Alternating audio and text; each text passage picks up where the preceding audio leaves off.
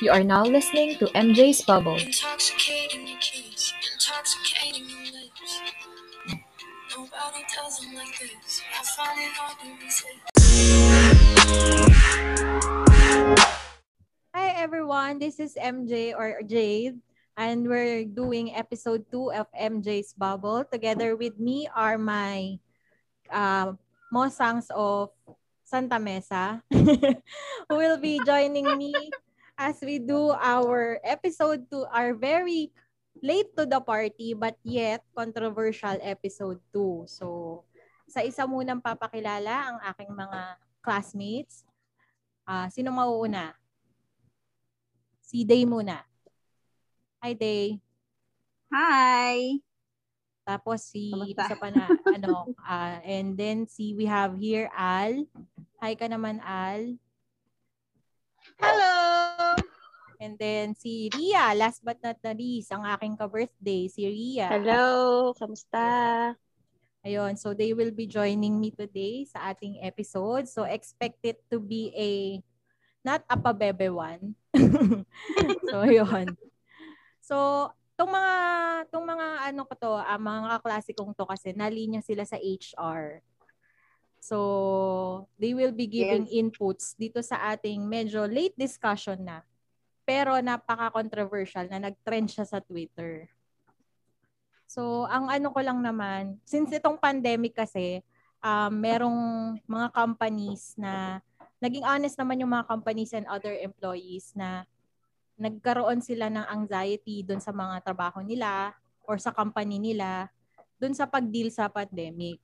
So, nagka, nauuso yung umaalis, yung naghe-hesitate ng magstay, yung nahihirapan namang parang reluctant din naman mag-resign.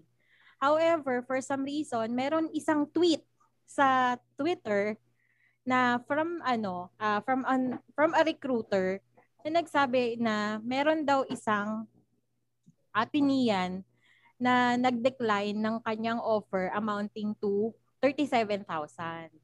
So the post is for a marketing associate, a entry-level marketing Mhm. associate na ang sinasabi is that um, she deserves 60,000, at least 60,000 dahil sa educational background niya. Apparently, sinabi ni ano, sinabi ni recruiter, nung nag-tweet na recruiter na um, Atenean tong ano. Tapos yun nga daw yung parang leverage niya. That's why she deserves 60,000. So ating mga Madam HRs, what do you think of the actions ni recruiter? Ah, mauna na si Day. Um, To me, unang-una, dapat hindi naman talaga nilalabas sa social media yung mga concerns about, ano, 'di ba um, internal issues sa HR. Pero since I think ang gusto niyang ipalabas is um, yung general information na this is what happening, yung mga fresh grads, ito na yung normally na nagiging mindset nila. So, um, medyo nakakalungkot lang kasi, di ba parang ah, iba yung nagiging standards ngayon ng mga karamihan sa naghahanap ng work. Parang it's more about sa salary muna eh. Salary muna before before ano ba talaga yung hinahanap mo. Mhm. So, yun, yun lang. Medyo disappointed kasi as a recruiter din, of course, uh, you know, you have to work on a budget pag nagre-recruit ka. Eh baka yung sinasabi niyang 60,000 is higher pa sa sahod ng boss. Magiging, magiging boss niya if ever. Hi. Ayun. So, um, medyo Wala akong ano, nagtang ako, sorry. okay lang, okay lang. So, Al, ikaw naman, bilang ikaw talaga yung recruitment yung function, what do you have to say about dun sa side ni recruiter? Sorry, ako na ba? Yes, yes. Ah, sorry na putol ako. Um, sa recruiter side, um, agree naman ako kay Day. Um, yung mga issues related to that is uh, dapat kept confidential siya regardless of the reason nung candidate kung bakit siya nanghihingi ng ganun kalaking starting salary. Uh, but I think ano, I think the intention was um to give then parang parang humbling advice to those na maganda yung school, uh, I mean prestigious na school, of course, obvious naman 'yon. Um, to give humbling advice to these fresh graduates that to be more realistic. Kasi in reality, um, yung salary that she was asking is talagang way beyond the the ano the the range ng doon sa without experience. Ayun. So siguro kahit kahit magandang company pa yung pinanggalit, yung magandang company pa yung uh, ina-applyan niya. Um, I think ano pa din, sobrang taas pa din talaga nung asking rate niya. But I understand yung recruiter kung bakit niya nilabas yun um, ano yun, parang it's more on advice dun sa iba pa na don't do that. Yung ano, parang over, overrating yourself. Yun. Okay. How about you, Ria? Anong take mo dun sa actions ni recruiter? Um, for me, since recruitment din naman ako for certain years, um, sana ano lang, okay lang naman na share ng experience. For me, it's okay. Because others will learn. Insights, okay yon Pero siguro wala na lang pangalan ng school or, alam mo wag, wala na lang name dropping. Kasi pa na-generalize Totoo. lahat. Totoo. Stereotyping. Um, hindi naman lahat ganon. Hindi naman lahat ng nasa Ateneo talagang yung elite. Meron naman mga naging scholar, di ba? Na nagsumikap. Totoo, So, totoo. Para Yes, parang oo. sa akin lang, okay lang na i-share na, oh, ito, I experienced this one, wala na name dropping ng school. Um, ang sa akin, I think, kaya ganun yung asking price ni candidate is because ganun yung upbringing sa school. 'Di ba? Maganda yung school ko, maganda yung conducive to learning, ito yung mga facilities ko. So, ako, kung ako naman, hindi ko, hindi naman ako, I don't hindi ako naiinis dun sa candidate kasi tinitingin ko sa sarili ko eh. I deserve this. 'Di ba? Mhm. Ito yung view ko sa sarili ko eh. eh. Of course, para sa Johari's window, may mga bagay na nakita, hindi nakita na iba, nakita na iba, hindi na hindi ko nakita. Alam mo 'yon, yung ganun. So parang sa akin, okay lang naman na ganun yung expectation mo. Pero yung touch din ng reality na anong industry ba to, number one. Yeah. Yung 60k ba yon basic salary lang o overall package? Kasama na ba benefits? Blah, blah. Yung mga Mm, ganung bagay. Um, and yung kumbaga, kapag mayroong ganung role, same sa company, may, ang, ang term namin is internal parity. Yung salary range ba is kapanta, katu, halos katulad lang or within the range nung same role na Mm-mm. sa company. Parang gano'n. So, may mark yung um, parang market value or parang yung industry value. Okay, ito yung mga rate ng ganitong uh, role, ganito. Entry level, ganito siya. Tapos within the company din. So, parang binabalance kasi siya lagi. Hindi pwedeng, Yes. uh, oo, one side lang yung laging, ah, ako basta. I mean, yung basis, right? Oo, Oo. oo, okay naman sa ah, yung sharing. Um, ayoko lang din, hindi ko din nagustuhan na may nambabash na parang ambisyoso, masyadong ganito, ganon. Oo, Um, hindi, um, I, I, I just feel na lahat naman tayo gusto ng, of course, ma- maganda ang salary, base, I mean, base salary, maganda ang benefits, di ba? oo. Prestigious yung company, di ba? Pero sana na lang, no bashing to the candidate. So maybe, we blame kung ano yung naging, alam mo yun, environment niya, ah, upbringing, kung paano siya, alam mo yun, um, paano yung pag-aaral niya. Ag, pag ganito, ito yun. Ganun. Ganun yung expectation. Feeling ko yun yun dapat um, makita. So, no bashing. Parang siguro sa kanya, she also needs to know na, oh, ito. Or baka akala niya kaya ganun kasi may kakilala siya, kaklase or what, na ganito yung salary niya kasi may-ari yung, or kamag-anak niya yung may-ari. Something like that. We also have to consider. So, ganun lang. Mm. Walang bashing. Actually, actually baka Yeah. nga for the candidate, maliit pa yung 60,000, eh, di ba? baka Mm-mm, to her, ano Kasi pa yun? ano nga yun eh. Parang, parang starting eh. Starting kasi yung treatment eh, di ba? So parang Oo, ang so meaning baka, niya, pag may experience ako, hindi nga yan yung iya, hindi nga yan yung asking ko, parang oo, ganun. baka yung, even yung cost of living nila kasi, di ba? So, yun yung kinalakihan Yes. niya. So, pwedeng to, to her, maliit pa yan. Parang, yan yan talaga yung tingin kong Mm. ah, enough to to me as a starter, 'di ba? So pwedeng ganun Mm-mm. eh. Mm-mm. Ito naman. Saka parang- Ria, yung ah, pinag... Sorry. go, go, go, go.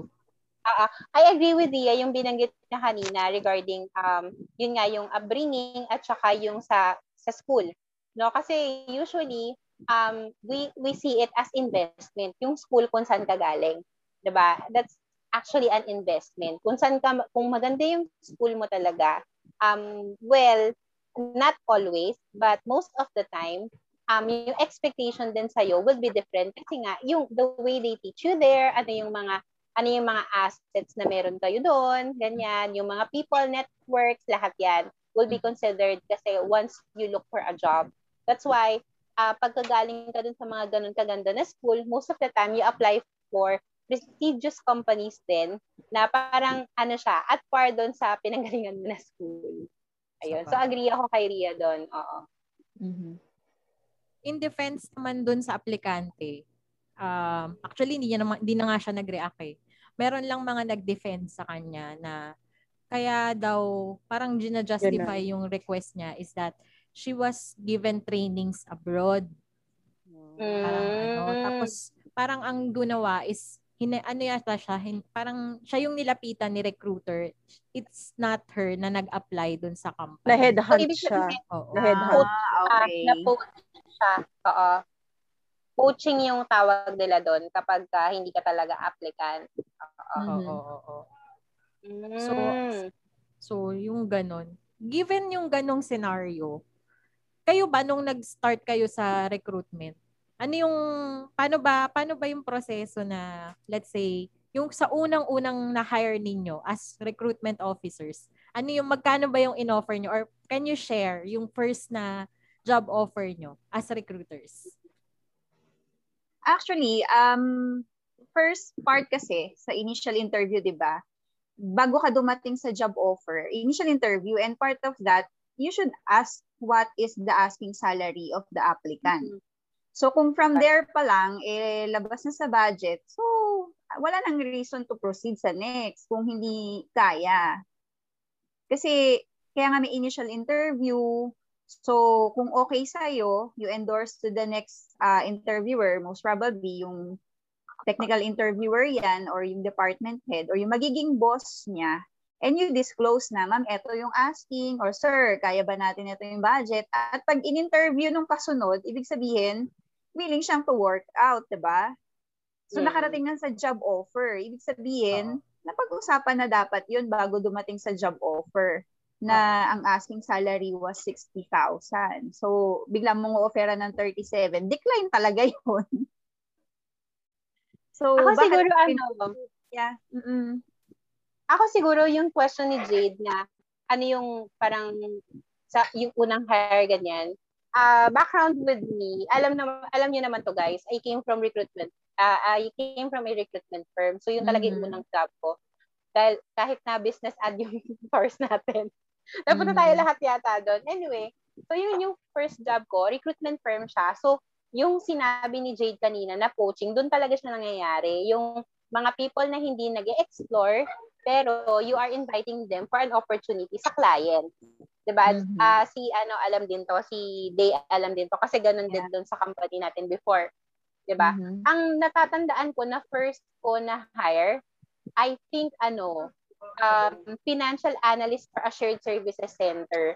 Tapos ang offer namin sa kanya, siguro nasa kasi yung 14k, 15k, mataas na nung time na yun, hindi yun yung ano ah, hindi pa yun yung minimum kasi yun yung minimum right Mhm. now. Siguro yung hina, inong in-offer namin sa kanya, nasa 24, parang halos doble nung salary niya. Pero given that, yung taon na yun, parang meron na siyang 2 to 3 years experience sa audit. So yun kasing hinahanap nila na background. Parang audit, audit, tapos magiging financial analyst ng company nila. So yun yung natatandaan ko. So medyo mataas na rin talaga yun that time. Mhm. Pero with experience to ha, hindi ano, hindi fresh grad. Hindi ako masyadong na-expose sa mga fresh grad na ano, na mga requirement, yung open to ano, open for fresh grad kadalasan with experience. Ikaw naman, Ria, ano yung first job offer mo na ikaw yung nag-offer as recruiter?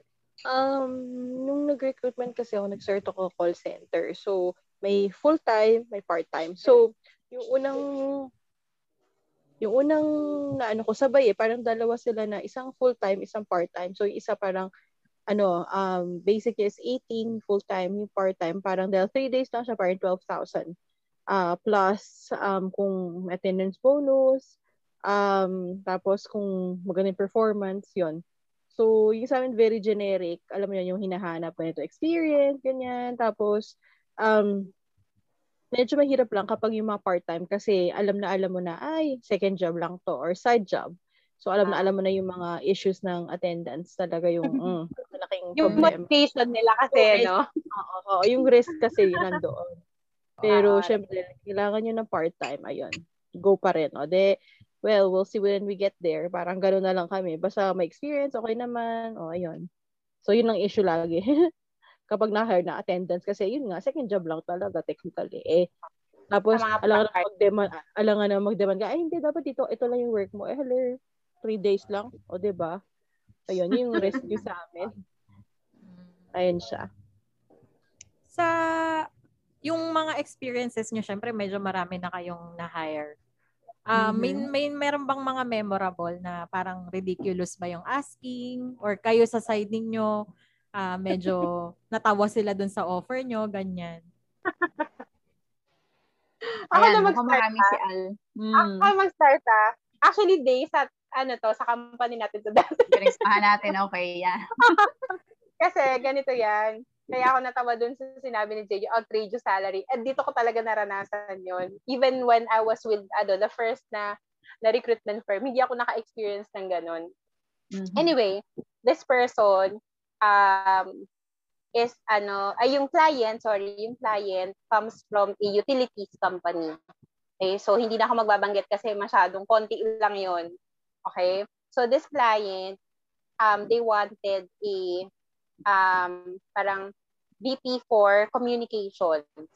So alam niyo na, 'di ba pag utilities, Naalala ko na yan. very oo, alala mo na to, very heavy sila pagdating sa communication. So they wanted Mhm. someone well versed sa ano sa sa tawag dito sa communications ganyan. Syempre sa media. Yan. Yan yung yan yung magiging ano niya role niya, parang spokesperson, ganon. Okay, so um nag-list down ako ng mga ah, ah, same industries at sino yung mga ano tao doon na spokesperson nila, the same level. So nakakuha naman ako. Fortunately for me, I had three na candidates. And then one of those, ano siya, sobrang na-surprise talaga siya nung na-headhunt ko siya. Sabi niya, ang galing mo. Sabi niya ganun, paano ka nakalusot sa gatekeepers dito? Tapos, ayun nga, so nung na-meet na namin siya, um, ano siya, contrary to other beliefs na kapag ka high level yung tao, um, ano siya, yung parang na, mayabang, ganyan, Demanding, yung ganyan. Gano'n, oo, demanding, gano'n. Ah, contrary to that, yung conversation namin was, ano lang, very easy, gano'n, very, ano lang, very light lang yung conversation. Kasi I don't, ano naman eh, parang during the interview, hindi ko na kailangang i-dig down kasi alam ko yung profile niya, eh, I know him talaga. Nakikita ko siya sa personality mo, siya, kumbaga. Ah, I mean, personality siya na nakikita natin sa TV. Ah, oo. oo. Ah, so I know him talaga based on his ano talaga yung nung na-meet ko na siya medyo na starstruck pa nga ako kasi nakikita ko lang siya sa TV. Anyway, during the interview ganyan ganyan. Ah, yun nga lang um unfortunately yung client mo, yung client namin hindi talaga ang layo. So okay lang ba sabihin ko yung ano, yung rate? Sure, sure, sure. Yung yung offer namin parang nasa ano lang, less than 200,000 kasi medyo malaki talaga. 200,000. And then Oo. Siguro parang 180 to 200,000 yung offer. Tapos, yung current niya, gusto niyo ba malaman kung magkano? Sige, sige, sige, sige. 350. Oo. yung current niya, 350. Awit. Kaya naman Pay cut kung pay cut. Kaya. sabi, fake at intense eh. Tapos ano, nakakatawa. Sabi ko, di sinabi ko sa kanya na ano, sir, if you would be exploring with, syempre hindi naman ako agad na disheartened, hindi naman natin papahalata na hindi siya afford ng client, di ba? Kasi hindi ko pa rin naman sinabi sa kanya. Pero ang sabi niya, sabi niya siguro kasi I've been with the company for ano, as in tagal na talaga. Um, sabi niya, Go, go, go. Nandito ka pa. Okay. So, ang sabi niya, ano, parang, um, siguro if I would explore, um, ano, half million. 500,000. Wow. Yun. Yun na yung, guys, sorry. Yun na yung pinakamalaking salary na narinig ko na asking. And, alam mo yun, I can't really deny him that asking rate kasi talagang, talagang current niya nga 350 haler. Sabagay, Eh, sabagay. lipat na ka. Saka Oo, nakikita diba? mo siya eh. Nakikilala mo siya ka Yes, prior to meeting him eh. siya yung pinakasikat na spokesperson out of all the utilities companies. I won't mention the name, pero I I know kilala nyo rin siya. Pagka, ano, offline, sasabihin ko sa inyo, offline. Ayun, siya, siya yun. Ayun, yun na siguro yung pinaka, ano, pinaka memorable. Yun, yung memorable ko, hindi ko siya na-offeran guys sa, yan, ano ko lang. But the most memorable candidate I had siya yun. Grabe. Ang intense nun, no? Mhm. Hindi mo alam kung ano, kung ano ba, tutuloy ko pa ba tong buhay ko? tutuloy ko pa ba tong araw na to? Sabi, sinayang ko ba yung araw niya? Tama, tama. buti na lang, buti na lang nilibre namin siya nung time na yun, coffee lang, ganun. Tapos after work pa yun. Kasi ano, hindi namin siya minit na weekend. Minit namin siya outside. Tapos minit namin siya ah, on a, on a, ano, on a, parang cafe. Ganyan. Yun. Tapos, ano, ano, sobrang humbling experience din for me. Ay, okay. Sabi ko, ganun pala, pag ganung level na, ganun yung mga salary. Pampatiwakal, ganun. yung sige, tatanggapin ko, tapos papatiwakal na ako, ganun. Save na yung pamilya ko eh. Ikaw naman, Day. Ikaw naman. Um, sa akin, since um, currently sa ano, sa manufacturing company ako, 'di ba? So one of the kasi under shared services yung HR sa amin. So one of the companies is a manufacturing company. So parang two years ago, um, we need to recruit a plant manager. So the requirement was, of course, with uh, extensive experience na sa food manufacturing tapos may mechanical background pa. Kaya dapat ano siya, ME, license talaga, no? ME. Yes, Very license specific. ME. Yes, hindi lang basta nag-plant manager. So kailangan galing sa food plus Ah. license mechanical engineering pa yung requirements. Parang mahal ang sweldo. So, yes, maraming nag-a-apply actually. Pero pag pinagsama mo na yung requirements na plant galing sa food manufacturing plus the ME license, dun dun minsan nagkakatalo eh. So merong meron namang may isa na fit na fit siya na yon at malapit lang siya nakatira doon sa planta. So, kumbaga, Meant at first ano walang walang duda tatanggapin eh kung makakalusot siya 'di ba? Kaya lang yun nga um pagdating dun sa offer hindi naman nalalayo dun sa sa asking nung candidate ni Al na half a million siya naman is Wow. 400 Awit. ang budget lang namin naman, that time Gets naman 200 natin yung lang din. Yes so 200 Magkano lang magkano din budget mo day? 200 din. Oo. Kasi plant eh. Kumbaga, whole operation ng plant, ima-manage niya. Pero, yun nga, since ang profile niya kasi, nag-avail siya ng early retirement from, hindi ko na lang din mabanggitin, a well-known uh, company. So, as in ah. food talaga. Hindi namin competitor, pero food siya. Hindi namin direct competitor, hindi rin namin client. Kaya lang, yun nga. na nawindang din ako dun sa sabi ko talaga sa kanya, sir. Since Sir, early retired siya, di ba? So jobless. hindi, Ah, actually jobless. jobless siya. Kasi nag-early retired nga eh. Pero hindi pa siya 60. sabi ko sa kanya. Talagang- Oo.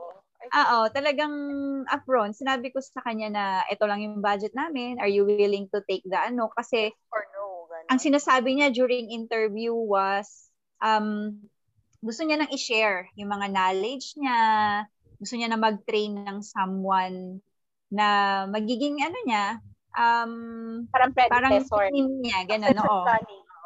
So, yun na daw yung motivation niya. Pero Mm. yun nga, nung sinabi ko na, eto lang yung budget, syempre, medyo, medyo, Nagtawanan. ah pag-iisipan. Hindi naman, ewan ko pinagtawanan niya. Pero, ayun, in short, ah sa akin pa lang, hindi na kami nag-proceed kasi, ano naman eh, So, bigo ka like me. hindi ko na siya in-endorse. Pero, nanginayang ako yun? kasi ang hirap hanapin ng profile. Exactly. Alam mo yon ano lang, yun lang yung, ano, sometimes, parang you need to pat yourself din. Na, Mhm. you were able to find yung fit na candidate. So, hindi mo naman Mhm. talaga, hindi mo naman talaga problema yun kung hindi siya afford ng client. Pero yun kasi yung profile na gusto nyo eh. Ah, yun nga. ba? Yun Sana gusto mo minanage eh. nila yung expectations nila, di ba? Parang binigyan ka ng diba? 100 pesos, tapos, oh, budget mo yan maghapon. Na. Oo. Parang ganon. Gusto mabuhay ka ng 100 for one week. Ganon. ah, ganun pala take up nun, no? Pag sa side ng recruiter. Ah, ah. Ganon siya. Parang alam mo ginawa ko after nun, parang siguro 3 days ako hindi nag-recruit. Na-trauma. Pahinga muna. Parang ang hirap maghanap ng ganung profile, tapos Tama. pagkausap mo, kalahati Yan lang yung pala offer mo. Hindi naman pala kukunin. yan. alam mo lang, alam mo lang yung difference lang kapag ka, ano, kapag ka, ano ka, direct ka sa company, tapos der, ano ka, headhunter ka, for example. Yung difference lang yan is, you can keep, you can always keep the profile. Mhm. 'di ba? Kasi you can always use it for another client. Pero na-interview mo na siya eh. So, meron ka ng, kumbaga, parang may bala ka.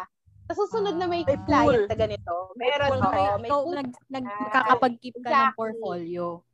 May Mhm. pool ka Exactly. for that position. Saka alam mo, most of the time, if you are a uh, recruiter dun sa mga recruitment firms, they, uh, they sometimes call you career coach.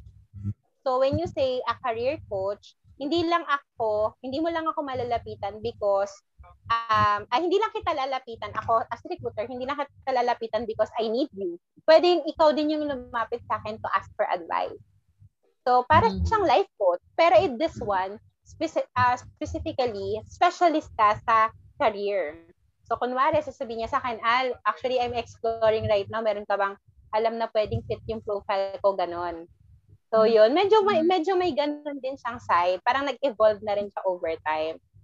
Di ba meron pa nga, Al, one time na yung candidate natin dun sa company na pinanggalingan natin, Mm. pinapahanapan niya ng work yung wife niya. Kasi wala na raw time sa kanya. Sabi niya, sinend niya yung resume. Tapos hanapan niyo ng trabaho yung wife mo kasi wala nang time sa akin. Sabi niya gano'n. Totoo. So, Ganun siya. Nag-evolve talaga siya. Hindi na siya basta nire-recruit lang kita because I wanted to earn money dahil meron akong percentage pagka na-hire ka, ganun. Hindi na siya Mhm. nagiging ganun over time. Siguro in the beginning, pagka medyo bata ka pa, yung perception mo will be like that. But as you grow old, nag-change talaga siya into something na parang mas meaningful yung career At- mo as HR. Especially pag may family ka na. Opo, correct, correct. Ito na And then you it's experience not it just about yourself. eh. Mhm. Totoo yan. Ikaw naman, Ria, what are your, ano, what is your, the most outrageous or ridiculous, ano, asking price or as offer you have made? Um, so, nung sa dati kong work, dahil BPO nga siya. So, nag-start ako as agent, tapos naging assistant trainer, tapos nagkaroon na opening sa recruitment. So, trinay ko din doon. Okay. Eh, syempre, hindi pwedeng recruitment lang. So, eh, syempre, kailangan may HR manager ka. So, yung dati na, nagkaroon kami ng HR manager, tapos parang nag-resign siya kasi hindi niya masyadong gusto yung, syempre, yung um, company uh, environment, ganon, yung culture, yan. So, nung naghanap ulit, ano, syempre, mas HR manager, tapos ako nag initial interview.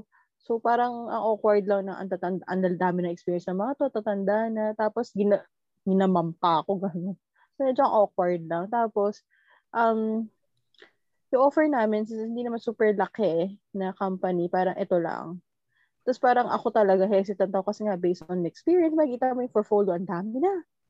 Parang sabi ko, sige, parang oh, pagka drop the bomb na lagi, parang oh, doon mo na makikita na, ay wala. Parang an- ilang araw din yung lumipas na makapagod for initial interview. Tapos, alam mo yun, hindi naman umaabot sa final, final interview with a, ano, parang country manager, ganyan. Amerikano talaga, yung country Mm. manager, Mm-mm. ganyan. Tapos, merong isa na parang, ano, ayan, ang galang, bait-bait, ganyan-ganyan. Tapos, parang sabi ko, okay. Tapos, sabi ko, ito lang yung offer namin, okay lang ba sa'yo? Tapos sabi ko, sige, okay. Tapos doon, in-endorse ko na sa hiring manager, sa call, call center, ay, country manager pala, sorry. Tapos, ayun, na-hire naman siya, pero, ano, wrong move, kasi days. ano siya, ay, hindi naman, ano, parang ano lang, mapagpanggap na sa office, tapos alam mo yun, grabe, grabe pamumulitika niya, tapos kapag hindi ka niya gusto, yun, nakita ko yun, pag hindi ka niya gusto, Ah, lahat gagawin niya para ma-evict ka. Tapos, ayun, ang dami, tapos, nag-resign na din ako. Um, tapos, ayun, may pa sila na ibang office, tapos, nabataan ko, natanggal din siya. Meron Mm. pala akong successful na mataas. Oo. Mm, mm. Test ko na na-hire. Ano, ano siya, um, nandun ako sa first company ko na recruitment firm din. Mm-mm. Tapos, ano, ang hinahanap, syempre nasa finance team ako. So, yung mga Oo. hinahanap namin, finance director, VP for finance, ganyan. Oo. Tapos yung client namin, ano, sikat na pharma company. Oo. Um, company siya. Tapos sikat din siya dito. Oo. Tapos, ang hanap nila that time is AVP for finance. Oo. Parang ganun. Tapos, na-hire namin siya at 350. Oh. Grabe, no? Grabe mga sweldo Yun yung kaya ko. Grabe, nasabi ko nga, pag ganun yung sweldo mo, ano pang problema mo sa buhay? Yung tax, malamang. Ay, oo, kasi pag international company, wala ka. Pero I mean, yung net pay will still be, la- ano yun, huge pa din. Diba? Ah, So, oo. pag ganito, napapagkasya ko na siya at ganitong, ano, time, ay ganitong, ganitong rate, paano pa kaya yung pag ganun, no? Pero sabi nga nila, siguro kasi, parang Tataas yung hanggat ano mo eh. malaki yung din yung expense mo. Expenses. Oo. Diba? Hindi, Yung, yung May yung- nagsabi nga na ganun before na ano, na kapag tumataas minsan yung income mo, pati yung expenses mo, 'di ba parang hello? Yeah, yeah, yeah. Oo. Loud and clear. Oo. Na parang tumataas din siya yung mga yung mga expenses mo, yung mga kailangan Totoo. mong bagay, So, biglang ang daming Totoo dumarating na kailangan Totoo pagkagastusan. Totoo yan. So, lagi mong tanong, nasa ang ipon ko? Totoo. Kung minimum wage ka naman, ng kasha. Ba't ngayon? Ayun nga, kasha naman ng minimum wage Totoo. ngayon. Ba't hindi pa rin? Bakit ngayon hindi? Ang taas din naman kasi ng ano, bilihin, mga Walang- bills. Walang ipon. Buti ba sana kung non-taxable mga bex? Totoo. Hindi Totoo. naman. totoo. O, yung iba pang contribution. O, de, ayun na. Tapos kung may loan ka pa, ayun na. Finish na. Totoo. Finish Tapos na. na. Oo, yan na. Biya na. Biya na. Totoo. Mas magmi-milk tea ka pa, no? Milk tea. Milk tea. Tapos bili ka pa ng skincare. Totoo. Wala Ang skincare, yari. Question. Kayo, kayo Mhm. ba, naging receiving end na rin kayo nung patawang offer?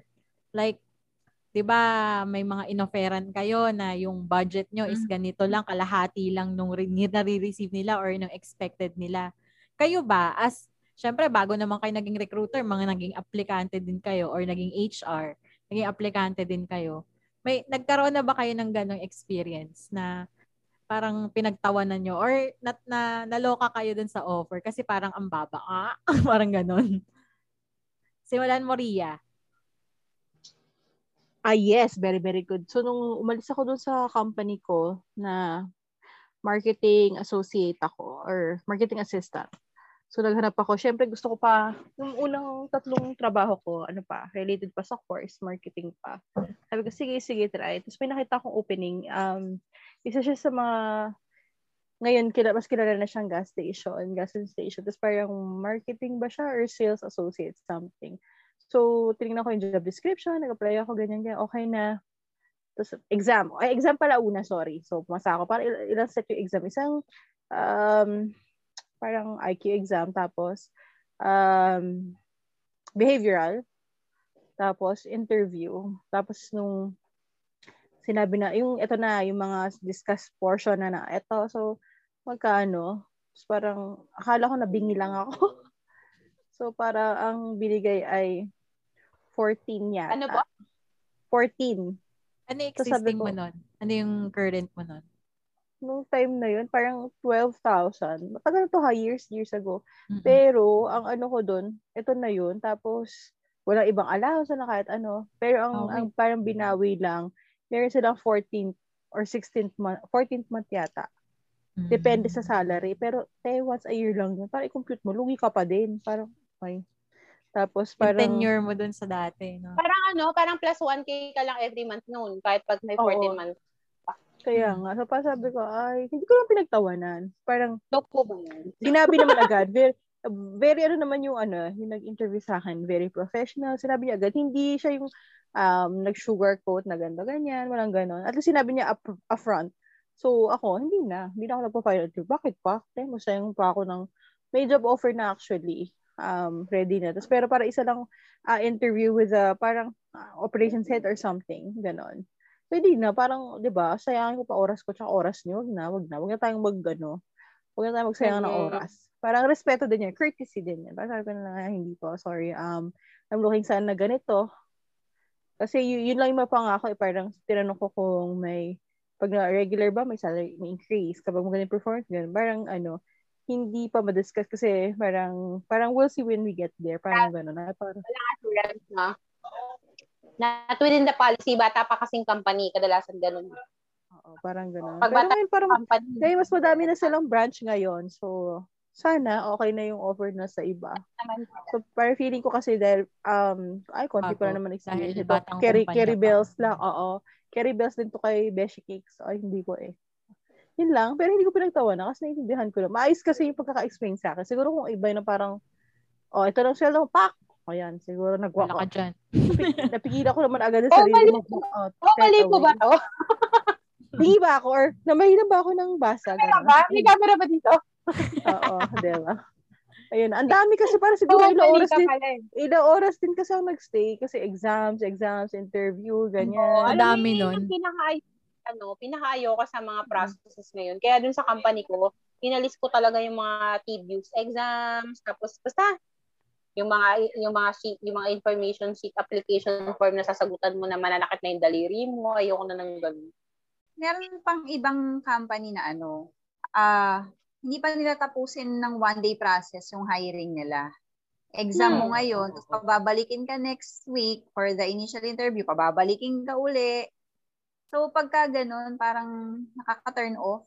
Kasi imagine mo kung ma-hire ka, tapos ganun katagal yung process ng hiring. 'di ba Parang kung kaya yung gawing one-day process sana, eh, push! Para kung Mm. merong qualified candidate dun, di ba? Oo, hindi Warm na, body pa ano, yun. Makuha mo Go. na, makuha mo na. O, since Mm-mm. si Lalo na kung working yung applicant mo. Mahirap kasi mag-leave kapag ka ganun. Totoo. O, Day, ituloy mo na yan. pa. May experience ka ba na parang super baba versus the expect, expected mo? Actually, hindi. Wala, wala. Yung sobrang baba, wala. Pero nabudol ako. sa, sa, so far, yung naging worst company ko. Kasi, ah, mas mataas pa siya actually dun sa inas ko. Yung pala, may ano, may catch dun Yung pala, sa wait, there's more. worst company ever na napasukan ko. As in, ah two weeks pa lang ako, nagpapasa na ako ng resignation sa kanya. Ganon siya kalala. Yes. Um, uh, kumbaga, 15,000 higher yung in-offer niya sa akin. Wow. Tapos, ang number one criteria na nagpalipat sa akin is closer siya sa bahay. Kasi, nung time na yon sa Quezon City ako eh. Diyan sa may ano, sa may, ano nga yan, sa may Ditwason. Sa Ah, may ah. Ditwason ako that time. And then, itong company na to, sa Katipunan lang siya. As in, Oh, malapit, from malapit. Ah, malapit lang. Oo. Tapos, ang time pa na offer niya sa akin is 10 a.m. to 7 p.m. So, I can come ng 10 a.m. so parang, di ba, parang Hindi ah, ka iwas ano ka makikipagsabayan na. sa traffic. Yes, iwas traffic, yung rush hour, may iwasan mo. So that's the reason na I grab the Kinagat mo. opportunity. Yes. Ah, ayun. After two weeks, nagpapasa na ako ng resignation. Worst talaga yun. Ikaw naman, So, doon ako Al. nabugol. Ikaw naman, Al.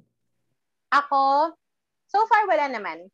I don't have that experience kasi konti lang din naman yung companies na in-applyan ko. After nung sa first company ko, most of the time kapag ka, ewan ko ba, parang I think meron akong parang gut feel Na pagpistahan ko to. Sa akin kasi, ang gut feel ko is different. Pagka hindi ako nahirapan, eto na yon. Pero alam mo yun, parang Ah. sinasabi ni Lord sa akin, Meant to na be. hindi na, na ito talaga yung para sa'yo. So, mararamdaman ko yun based on process pa lang. For example, one day interview. Kadalasan ganun yung nangyayari sa akin. One day interview, tapos afternoon offer na.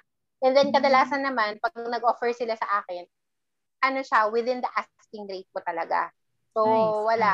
Ano, Ako, nice, nice naman talaga. Wala naman akong ganong experience. Mm. Swerte, no? Yes. By God's grace. oo nga, oo nga. Oo. Pero alam mo, Al, ano yun? Yung sinabi mo dun sa about sa gut feel. Kasi, um, siguro, di lang nasa HR tayo, no? Minsan when you enter the company premise, yung sa reception pa lang, may idea ka Mm. na kung anong tutura ng kumpanya na to. Pag HR ka, malakas gut feel mo sa ganyan. Deal breaker Yes. ba yan sa inyo? Yung full short. Pag yung pagpasok nyo dun sa reception, tapos yung hindi nyo bet yung yung ano, yung area Ah. dun. Deal breaker sa inyo. Deal Mhm. breaker sa akin. Sa akin, Parang, ano, na, feel, yung feel of the environment. Kasi, alam mo yon hindi magsisinungaling ang ang environment eh. Kung ano yung nakikita mo, yan na yon. Kahit anong ipakita sa'yo ng taong nasa loob or nag-interview sa'yo, hindi yun yun. Kung ano yung na-feel mo during the time na nandun ka, without them, ah parang, without them having an idea na nandun ka, Mm-mm. For Without example, mga attention ganon. Oo, without paying attention to you, yung kung pa, how they do things, yun na yun. Yun yung reality. mhm. So, pagka, pagka na-feel, pag hindi mo siya bet, umalis ka na. I'm telling you, hindi talaga. Pag naramdaman mo na parang may mali dito. Red flag ba? Yun yung tawag nila doon, Oo, di ba? Parang. I'm a red flag. Ayun na yun. It will tell you na, sige, don't waste your time, umuwi ka na, mag-apply ka na sa iba. Ganon. Totoo. Yeah, may ganun kang moment na di mo bet yung aura dun sa ano, sa building. Nakamute ka, girl. Sorry, yung tawag dito. Um, parang ganun din. Siyempre, pagka pinapasok ka pa lang, ayo, ayun pa naman, yung parang una, walang yung may access card gusto ko. Ayoko nung antal ko nag-aantay doon. Ano ba? Siyempre, 'di ba? Um, tapos yung yung company ko ngayon, pagdating ko, inoffer agad ako tubig, gusto mo muna mag- magpahinga, ganon. Hindi yung agad na, okay na, Gora Bell, sabi, ganon. Hindi ganon. Yung kumbaga mag-rest, syempre galing kang biyahe, naiintindihan na parang I'll give you two minutes, tapos gusto mo ba ng water, coffee, ganon, may ganon. Sa yung recent, yung ngayon, So, yung talagang ganun. medyo maganda. Maganda yung, alam mo yung, ano pa lang, yung, alam mong sincere, um, alam mong genuine. Kasi yung iba parang, alam mo yung parang, kadarating ko lang, teka lang, pwede bang ano lang, ah, 10 seconds, ganon, i-prepare ko muna yung sarili ko mentally. Ay, hindi te, agad-agad. Ah, please follow me agad. O, teka naman. Alam mo yun, parang, syempre, give your candidates time to compose themselves. Kasi, syempre, May every may interview, kayo. Gusto mo na magtanong.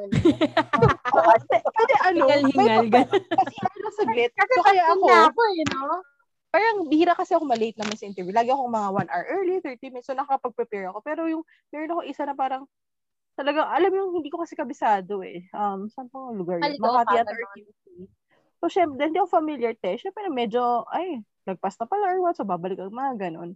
Eh, syempre, hindi naman nakakayamanan dati. Wala mang grab, ganon. O, de, lakad, lakad, lakad. Gano'n. Init, gano'n, gano'n. Tapos, pagdating na pagdating ko, is this gano'n itong company? Yes. Tapos, syempre, mag-sign in ka ng um, name, ganyan, blah, blah.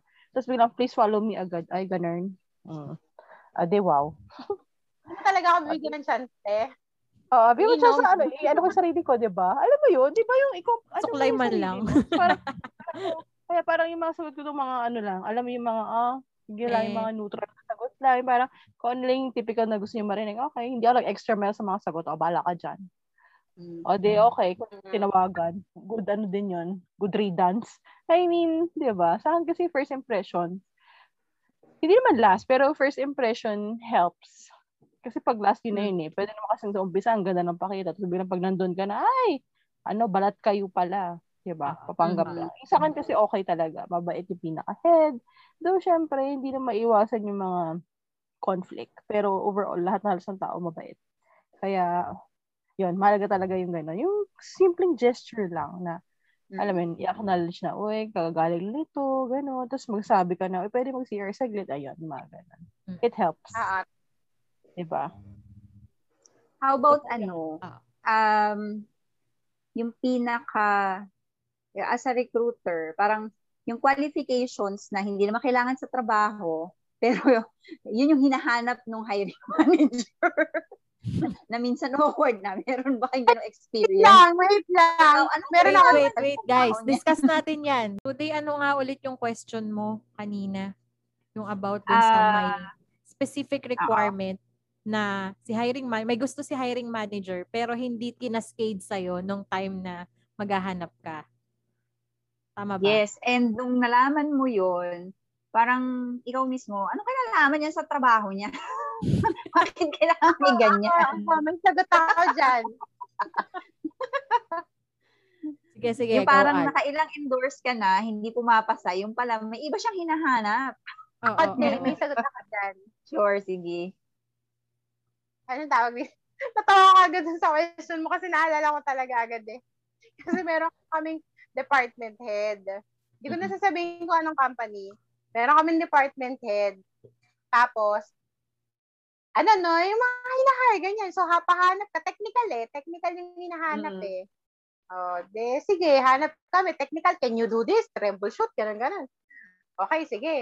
Eto na, pag in-interview, qualified, confi- alam mo yun eh, di ba? Alam mo sa sarili Confident mo, sure ka, confident ka pag alam niya yung ginagawa niya.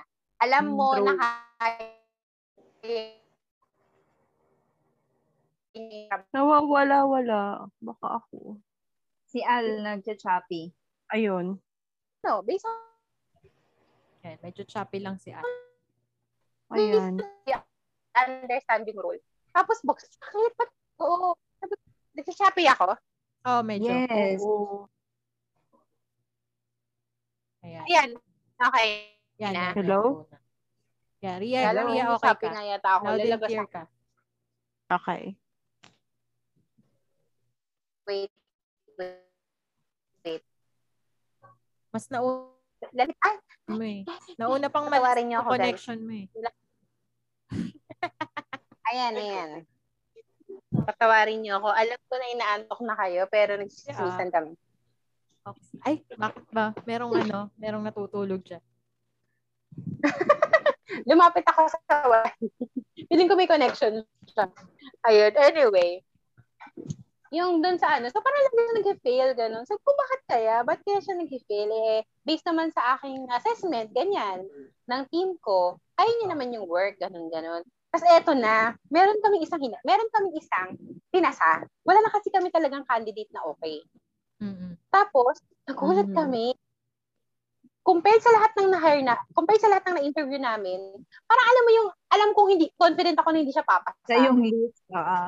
Oo, oo, siya yun, siya yung last, kumbaga 1 to 10, siya yung 10, gano'n. Ah. So sabi ko, hindi to papasa.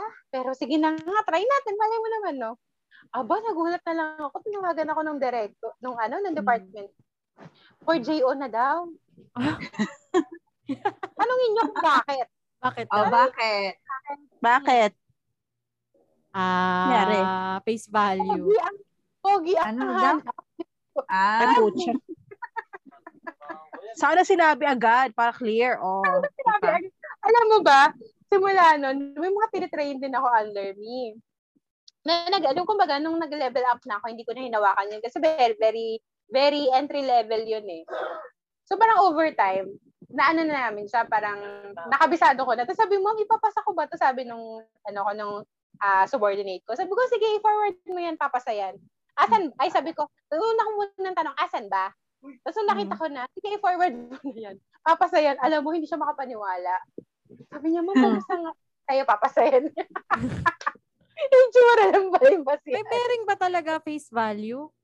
Oo naman. Depende sa ano, sa Depende industry, sa role. industry, sa Depende role. sa hiring manager kung ano yung binavalue niya. Pero ganito. May naalala, hmm, sure. Hello? Yes, Hello. yes. Narinig Ay, sorry, yan? sorry. Tuloy mo lang. Same, same skill set, same proficiency, same experience, tapos same pre- position. Almost the same. Fest lang ang yung ano, as sino yung prefer Labanan. nyo? Fest lang yung ano, labanan. Oo. Fest na lang yung pagkakaiba. Sino yung most likely maano, ma-hire? Siyempre may Oo, face value. Yung may face value. Kung Depende. sasabihin mo Ay, may issue-share naman ako dyan. Hindi lahat face valuehan. Oo ayun, naman. hindi naman lahat. Pero may additional points kasi. Kapag, ka, Mm. syempre, aminin natin yan. Lalo kung Depende. recep, diba? Maganda. Oh, yun. Depende sa work. Oh, receptionist. O, ganun. Syempre, te. Oo. Ah. O kaya, Kasi yung- related to customer service na ano na frontliner. Parang Mm-mm. ganyan. Oo. Hmm, yung sa dati ko Maybe. namang work, ah, 'di ba nag ano, ah, nag-work ako sa outsourcing ng mga IT, ano, Mm. IT staff. So yung mga Mm. level 1 and level 2 support, 'yan. So iba-ibang industry, may bangko, may hospital, may mga retail. So may isa Mm-mm. kaming company na retail. So yung mga IT doon, pinapadala talaga on field. So may mga provincial ah, support, Mhm. ganyan. Pero yung office, ang interview nila sa Makati, actually sa may pasong tamo. So, syempre, ito yung qualifications, level 1, level 2, ganyan. Um, ako pag naalala ko, walang pumapasa. Sabi ko, ano problema nitong ano, ano problema nitong client na to? Parang nakakapito na kami, wala silang pinapasa. Tapos di ginawa ko kinausap ko yung project manager dun sa account na yun. Sabi ko, alika nga ako, sabi nga kita, sabi ko, eto kasi yung job description, eto yung qualifications na sinin mo na kailangan ng client mo. Uh, eto yung mga profiles ng pinadala ko. sabi niya, tingnan ko nga, tingnan ko nga. Sabi niya ganyan. Tapos pagka tingin niya, sabi niya, ay, hindi talaga papasa yan. I- ano pa lang syempre, Bakit? doon that time, kas Bakit? kasama sa kinukonsider pumasa? mo yung personality, di ba? Hindi, eto nga, dito ako natawa. Sabi ko, ano bang hinahanap ng client? sabi niya, ganito kasi nag interview dyan. Sabi niya, ayaw niya nung mukhang mabango. sabi niya, sabi niya, Nalaman Galing. doon. Nakakabaho. Ano ba binibenta doon? hindi, parang ang assessment daw nung nag interview pag mukhang mabango is, Ay, ano, oh, bye. babae. Bye. Bye. Ah. Oo. So sabi niya, ganito gawin mo. Sabi niya, pag may pag-interview ka, di ba sa pasong tamo yon Sabi niya, Mm. ganito gawin mo. Sabi niya, sabihin mo, ayala pa lang bumaba ka na. Tapos lakarin mo hanggang ka. pa. Dapat ano Para pagdating mo doon, hulangus ka. Grabe Mukha naman. Sabihin mo, huwag ka magpupulbos. Pagkakita sa'yo, pasado ka na. Ganun. Oo, Pawisan. Hindi. In fair. Pero, totoo, totoo. Kasi nung nakuha ko yung gano'n na, ay, may ganun palang factor. Parang pa ikaw, kung iisipin mo, wala naman kinalaman sa trabaho yun, di ba? Pero dahil may personal Biases. preference kung, Oo, oo, oo, bias yung O nag-interview. biases talaga yung exact word. Ayun. So, ayun, ang mga nakuha namin, yung talagang, ano, Pawisan. Pawisan. Grabe, pawisa talaga. Yung amoy, Hindi, amoy, ano, ah. amoy mamang pagod. Ganun. Ano, parang ano, Oo. carpenter level, ganyan. Amoy mamang well, tapos yun nga sabi, sabihan daw na wag magpupulbos, yung Ay, grabe naman. Wait lang pa. Disclaimer, disclaimer lang po sa mga carpenter. Hindi ko po kayo inaapias. Dinidescribe lang po namin kung ano yung requirement. Oo. Kailangan pawis. Saka Trabaho po sa yung araw. ano, saka po hindi namin Ako, muna yung mga, yung mga mamang pagod, yung amoy, yung mga mamang pagod ah, hindi namin minamaliit Ah, ah. naintindihan po namin yun. Dinidescribe lang po namin yung requirement ng head. Oo. Medyo Parang weird Gusto nila yung amoy ano. Medyo may arawan. araw. Oh, ganon. Yung monthly. May ano, sunshine, sunshine ano, scent. Sunshine pero, pero yung, Sunshine scent. May ganong Scent na lang client. para maganda. Oo, di ba? Oo, oo. Di amoy araw. Anong amoy mo? Sun, sunshine scent. Oo, di ba? Taray. Oh. Pak! Hindi masyadong ano, degrading. Oo. O, di ba? Al, maging politically correct tayo, mga guys. Oo. Doon din, Al, di ba sa yung pinagsamahan natin, di ba nagre-recruit tayo ng mga hotel personnel doon, naalala mo? Ay, oo. Ano, oo. Di ba? Kasi So talagang personality, ano yan, di ba? So, may isang hotel doon na ah, wala pa yata si Al noon eh. Lumabi sa akin yung coordinator. Sabi niya, ah, marunong ba tong recruiter mo? Kasi yung mga pinadadala sa akin, sablay, ganyan-ganyan. Sabi niya. Tapos di, sabi ko, oo, ito naman yung qualifications na binato ko sa kanya, ganyan. Tapos sabi niya, eh, hindi eh. Sabi niya, unang, unang tingin pa lang nung nasa hotel daw, Mm-mm. hindi na pinapasa, kumbaga hindi na nabibigyan ng chance to interview Hindi kasi mo na umabot. personality pa lang. Oo, Parang bagsak initial, na. ano pa lang, initial screening, kumbaga. Oo. Tapos, Marios. sabi niya, pwede ba nating kausapin yung recruiter daw? Mm. Sabi ko, sige, halika, kausapin natin. Alam mo, sabi niya, ah, meron kasi tayong recruiter noon, Al, di ba, yung lalaki, na pag nakakakita ng maganda, hindi siya mapakali. Oo. sabi nung coordinator, ganito, ano bang definition mo ng maganda? Sabi niya, Manyak pala. Eh de, sabi niya, ah, ito po, maputi, walang pimples, blah, blah, blah, blah, blah, blah. Tapos, Mm. so yung mga pinadala mo, maganda na sa'yo yun. Eh, hindi nga pumasa, sabi niya ganyan. Wala. Sabi niya ganito, sabi niya ganito, para malaman mo kung maganda, sabi niya, ah, pag may candidate ka, bago mo padala sa akin, pakita mo kay ano, yung recruiter daw namin na lalaki. Stars with letter M. Kilala na to ni Al. Sabi niya, pag nakita mong hindi makausap ni M, padala mo sa akin. Ibig sabihin maganda yun. Pag Indeterminate na-chope, factor. pag na-chope yung Oo, ano, pag na-choppy daw yung recruiter na lalaki. Kasi before, yung recruiter na lalaki na yun, siya yung na nag endorse kayo. sa hotel. Oo, at sa lahat ng ine-endorse niya, siguro mga 8 out of 10 pumapasa. Kaya yun yung naging benchmark na basta pakita mo dyan sa recruiter niya, pag hindi niya makausap, padala mo sa akin. yung sabihin maganda yun. hindi ko alam kung kilala ni Al yun, kaasara ni Al yun eh. Ayun. Given yung mga ano nyo, yung mga inputs nyo kanina, ano yung pwede nyong tips para doon sa mga bagong graduate, yung mga magne-negotiate ng sweldo nila? Kasi meron ngayon mga, mga nagre-resign, nagmamatapang. Meron naman, um, kasi medyo uncertain din yung position ng company nila, kung magpo-promote ba, kung mag evaluate ba, or yung iba kasi talagang na-layoff, na nakakalungkot man, hindi rin siguro kaya ng company.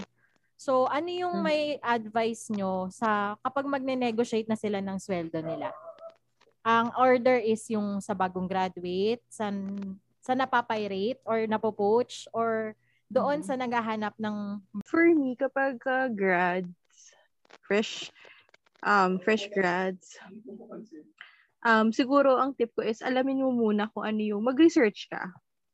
Ah, ibig ko sabihin doon ay maghanap ka nung baka may kakilala ka or alam mo yon merong sa network mo na same role para may alam mo na ganito yung initial na range ng salary. Kasi pag yun nga, katulad nung sa nangyari, pag masyado mataas, tapos hindi mabigay, syempre, decline mo. Or kapag ka masyado mababa sa expectation mo, parang nadadalang isip ka or minsan napapasubo na, o sige na nga, first, ano ko naman, job, baka, alam mo yun, galingan ko na lang, mag-promote ako or what.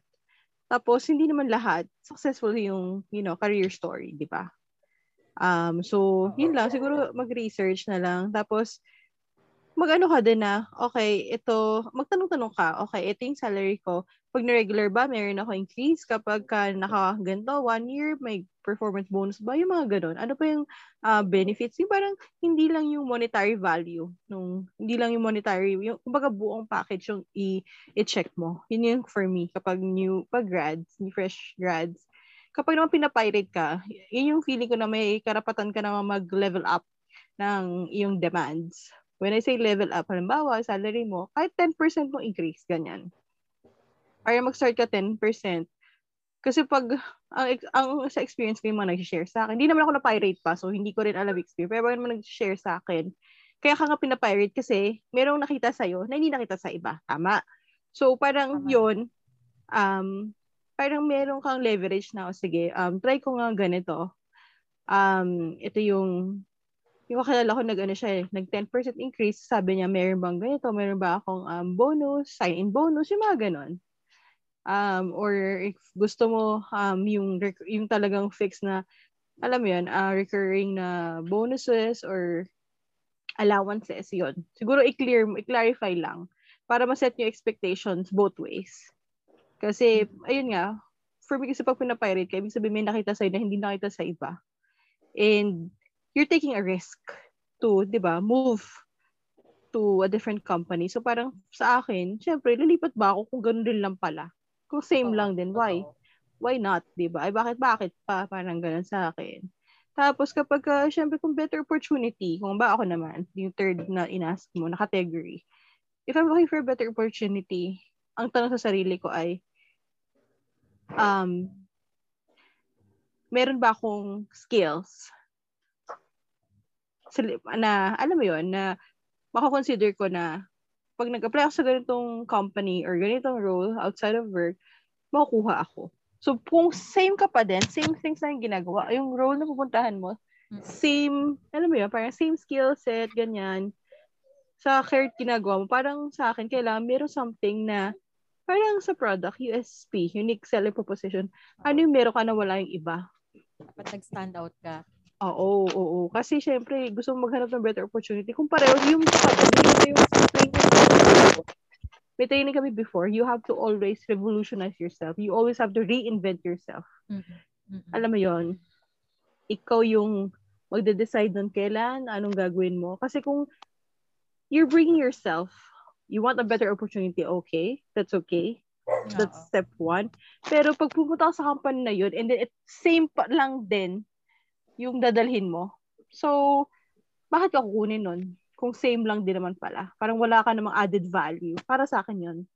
Mahalaga yon So, kailangan mag-level up mo muna yung mga Sarili mo. skill sets mo. Oo. Oo. Kung, kung gusto mo, yung friend ko, ano, nag-ano siya, CHRP, yung ano, Certified Human Rela- uh, Human Resources of the Philippines, yung may ano, mag mag-exam ka 20k ata yun tapos yearly babayaran mo yung membership na 7k ata yun. Kung hindi ako nagkakamali ah. Oo. Yera, hi. So yun. Narinig niyo na ako, guys? Yes. Ay, salamat. Kanina kasi para may shh, ganon. Hindi ko alam kung bakit. Ayun, yun, yun kasi, kung gusto mong, alam mo yun, yun sa akin ha, kung gusto mo lipat, may gusto kang uh, good opportunity, ikaw din, you have to equip yourself as well. Kasi, same thing, mag-apply ka ulit, bakit ikaw yung kukunin kung ito lang, pare-pareho lang kayo ng i-offer. Aba, eh, mali mo yung isa, mas mababa lang. O, gusto na lumayas sa kumpanya niya. 'Di ba? So, ano edge mo? Anong advantage mo? Kung wala, mm, kailangan medyo, alam mo yun, May ano dala. pa, May, may pero kang bala, dala. kumbaga. Yes, kailangan May may bala, handa ka. ka. Yun, kailangan ganon. Yun ang ano ngayon eh. Um, yun nga, napag-usapan namin yan about HR. Ano yung trend sa HR? So, ano siya, digital, it's ever-changing, dynamic siya. So, kailangan constant nga. You have to constantly, alam mo yun, make yourself um, um, adept, make Marketable. yourself, oo, marketable, Mm-mm. oo, yun, ganon. Yun yung exact words eh. Kailangan, how do you keep up? How do you, you know, parang appropriate ka or, you know, make yourself na, alam mo yun, um, Relevant din. oh, Relevant. dun relevant. Yeah. How, how do you make yourself relevant? Yun nun, sa industry na kung saan man. Not not necessarily sa role. Yung industry, kung bakit yung gusto mo. Kung HR talaga, eh, hindi pwede mag-stock ka. So, kami ngayon, yun. Ang dami namin trainings ngayon na, ayun, good thing naman. Yun. Yun siya. Yun siya yun sa akin. Okay, thanks, Yun yung ko. Ikaw naman, Al. Bilang Okay. nakabalik ka na. Oo nga, nakabalik na ako. Yung una, sa akin, siguro dun sa mga students, um, you know what, wag kapag nag-hire kami, kasi there are times na talaga may entry level kami. Based on my experience, what I look for kapag ka ah, student, tapos nag-apply sa akin, yung ano, yung exposure sa extracurricular activities. Kapag kasi nakita ko na yung ano, yung yung grades na sa school that uh, of course, that will tell you a lot, di ba? Kung itong batang to is masikap ba siya or Oo. did she take yung ano niya, yung kanyang um, academic seriously. Oo. Opo, kasi that will tell you a lot about being responsible. Diba? diba? So another thing naman is, kapag ka, um, okay naman yung, yung grades niya, what I look for is yung activities, extracurricular activities, kasi that will set you apart from other any other students na mataas din yung grade. Mm. 'Di ba? Parang syempre that will make you dynamic. Yun yung hinahanap ko. And then that will make you parang a leader. Diba? Pagka sumasali ka sa ibang mga organization, that will tell a lot how you handle stress, Mm-mm. yung ano yung ah, pagiging leader, yung mga ganyan and then how you handle yung um, time management kasi you study tapos ikaw naman is meron ka pang ibang mga activities activities that you do besides your academics. So, yun, yun yung mga tinitingnan ko. So, kadalasan when I do the interview, I'll ask them yung mga ganyan. Sa curricular activities, yung grade school, ganon. And um, kapag naman pinopoach ka, uh, which is sometimes nangyayari din naman sa atin yan, di ba? Pinopoach tayo, hindi naman tayo nag-explore, ganyan. Um, siguro for me, um, i-check mo lang din kung this position, i ito ba is mag, ah, ano sa'yo, magle-level up sa'yo. Yun yung number one. For example, kunwari officer ka, is this a, a parang assistant manager position? Managerial position, ganyan. So, syempre, ano, ayaw mo naman yung lilipat ka, tapos pareho lang. Tapos, ano lang, ang basis lang is yung, ang basis lang is yung mas mataas kasi yung salary dito. Ganon. Oo. 'Di ba? Parang you want, of course, you always want another challenge kasi if that's the same thing, yun nga sabi ni Ria, hindi ka magiging parang mas marketable kasi hindi siya magiging mas challenge for you. Walang additional challenges, ibig sabihin walang additional wisdom and learning for you.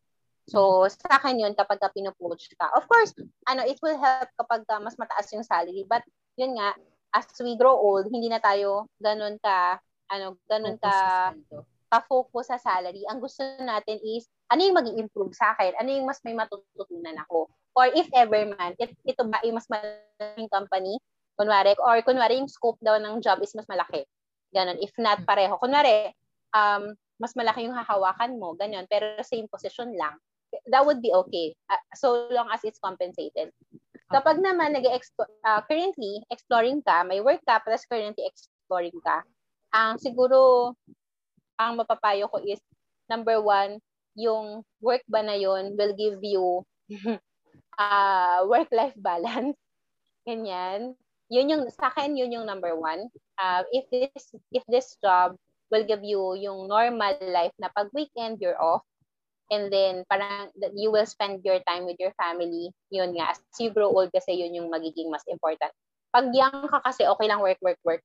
Ganun. Because you don't have kids, you don't have uh, husband or wife, ganyan, na maghihingi ng time mo. So, yun yung number one sa akin kapag uh, nag-explore ka. And then, of course, yun nga, if mas malaki yung um, opportunities for you for the company. For example, when I say opportunity, kunwari, ano yung hierarchy ng company na yun? Totoo. Oo. For example, okay, manager ako. Ah, sino nang next? Diba, Ah, meron bang okay. senior manager? Ah, meron bang um, AVP? Ladder. Meron bang VP? Yes. Kasi kapag sinabi niya yung ladder or your hierarchy, kunwari sabihin niya, okay, after you, director na. Okay, so yung next opportunity mo, pag nag-design pa yung director. And then, kadalasan kasi yung mga director, pag ganung level, hindi naman yan basta umaalis. Oo, oo. So if you are ano, if you are a type of person na depende rin yan sa personality mo no. If you are a personality na parang steady Joe ka, okay ka lang kahit ganun lang yung ginagawa. Tapos wala ka masyadong wala ka masyadong um motivation to to go further, mas mataas, VP level, ganun ganun. Okay lang 'yun. Pero sa akin mas importante na ah doon sa isang company na mag-grow ka. Or if they would allow a lateral transfer. Meaning you would go to another department inaalaw nila yun. Within ano within the same within the same company. Or for example group of companies. Pwede yun. Sa akin okay din yun Okay. Magaling din yun. Ikaw naman, Day, ano, for ano, words of wisdom Advice? or tips dun sa mga estudyante, sa mga pinapay-rate, tsaka sa mga nag explore tips for general, hindi lang sa fresh grad, sa mga naghahanap ng bagong opportunity or sa lahat.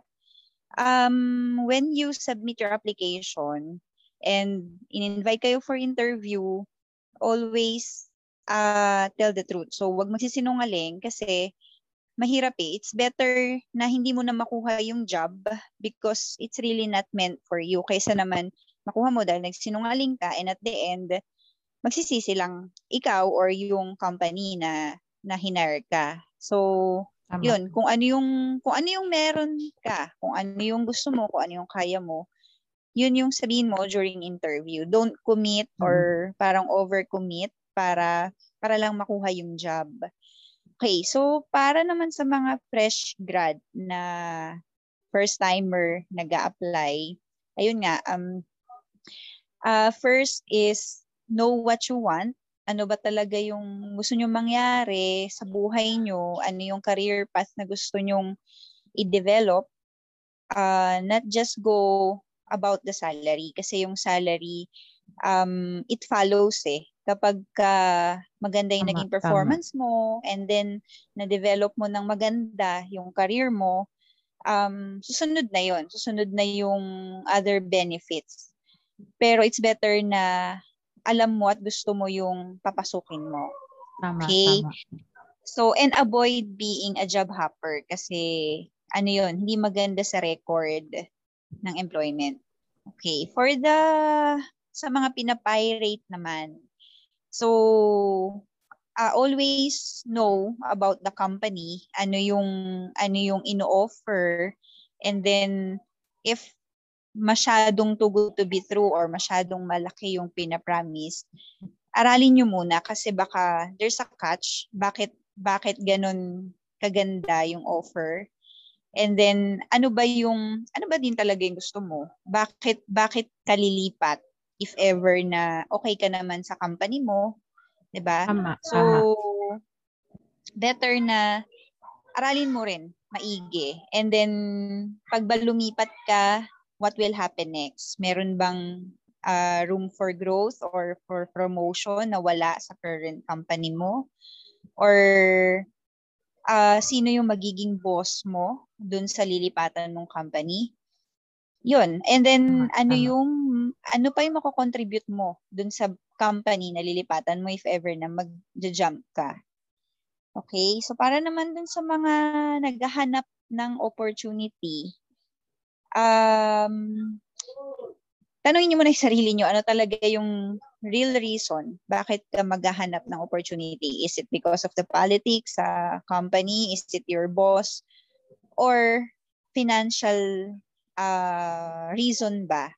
So, if it's about politics, um, how sure ka na dun sa lilipatan mo, walang ganon, di ba? So, um, in any organization, there's always a BS employee.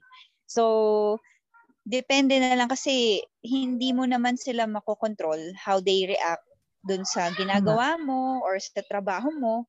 Pero ikaw, you can always control how you react sa ibang tao or how they treat you. So, nasa iyo yung sagot. Kung ang sagot, ah, kung ang kung ang reason is politics or meron kang hindi gusto sa mga kasamahan mo or sa culture, um, maybe mag-isip ka muna kasi nga, paglipat mo, hindi ka naman sigurado eh, na different culture yung dadatnan mo.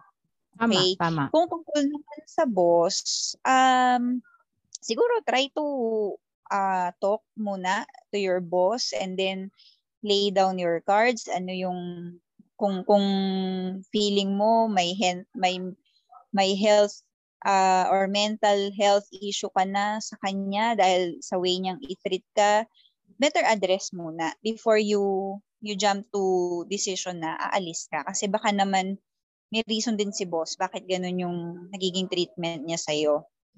Okay. Um, if sa salary naman, ang reason mo is mababa salary or walang increase, try to tell your boss din. Baka naman na-overlook lang nila or baka naman may problema din sa performance mo or ah baka kulang lang sa konting konting ano, ah push baka para lang ma-increase or baka may opportunity internally sa company, edi might as well dun ka na lang mag-apply kung salary lang yung issue mo. Pero kung ang reason mo na is, yun nga, may mental health or emotional health na na uh, effect sa'yo yung trabaho mo, like natotrauma ka na, hindi ka na makatulog, hindi ka makakain, or feeling mo lagi ka nang may anxiety attack. Baka yun, baka yun yung best reason na you have to leave the company. Pero yun, kung try, kung pwede naman i-address, di try address muna. Kasi mahirap mag-jump nang hindi mo alam kung ano naman yung dadatnan mo, 'di ba, dun sa new company. Ayun. Yun, very well said. At to summarize, kasi di ba parang magpapanibagong simula ka na naman. So might as well Yes. um, Panibagong pakikisama. Oo. Yes. i-assess mo muna Oo. yung sarili mo, everything. Whether if Mhm. you're a newbie or ino-offeran ka or naghahanap Yes. ka actively, sana i-assess mo Mhm. muna bakit bakit ka papasok sa kumpanyang 'yan or bakit ka mo tinatanggap yung offer na 'yan or bakit yeah, bakit in general. Ayun siguro. Mhm. And pagka kasi naghahanap ka or nag apply ka sa job, it's not just about ano yung makukuha mo dun sa company, ano yung makukuha mo dun sa posisyon na ina-applyan mo. Ah, dapat meron ka ring question na ano yung kaya mong ibigay dun sa company? Ano yung kaya mong i-commit? Ano yung kaya mong i-deliver? Kasi kung ah, panay pa kabig lang yung iniisip mo, eh paano naman yung company, 'di ba? So hindi hindi rin siya maganda na panay sa lang yung inisip mo. And it means na hindi mo magugustuhan yung trabaho mo kasi hindi mo naman iniisip kung ano nga ba or paano mo gagawin yung trabaho mo para ma-serve mo yung company na gusto mong pasukan. 'Di ba? Kasi kumbaga yung purpose mo yun yun eh. Bakit ka nila kukunin? So kung hindi mo yun pag-iisipan at hindi mo gusto, eh hindi lang magsasucceed. Very good. Okay. Very well. Yun. Maraming salamat. Maraming salamat. And I hope bigyan pa kayo dito sa aking show. So, Okay, thank thank you so you. much. Bye. Bye.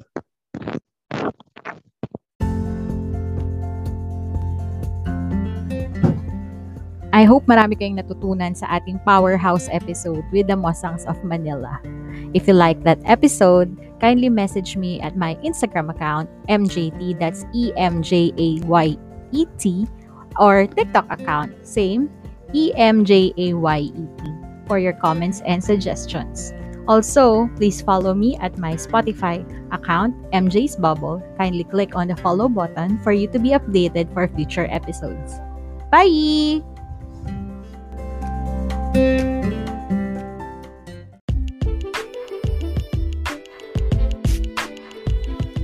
So that's it, guys. I hope you enjoyed today's episode, and I hope you will listen to more future episodes of MJ's Bubble. Bye!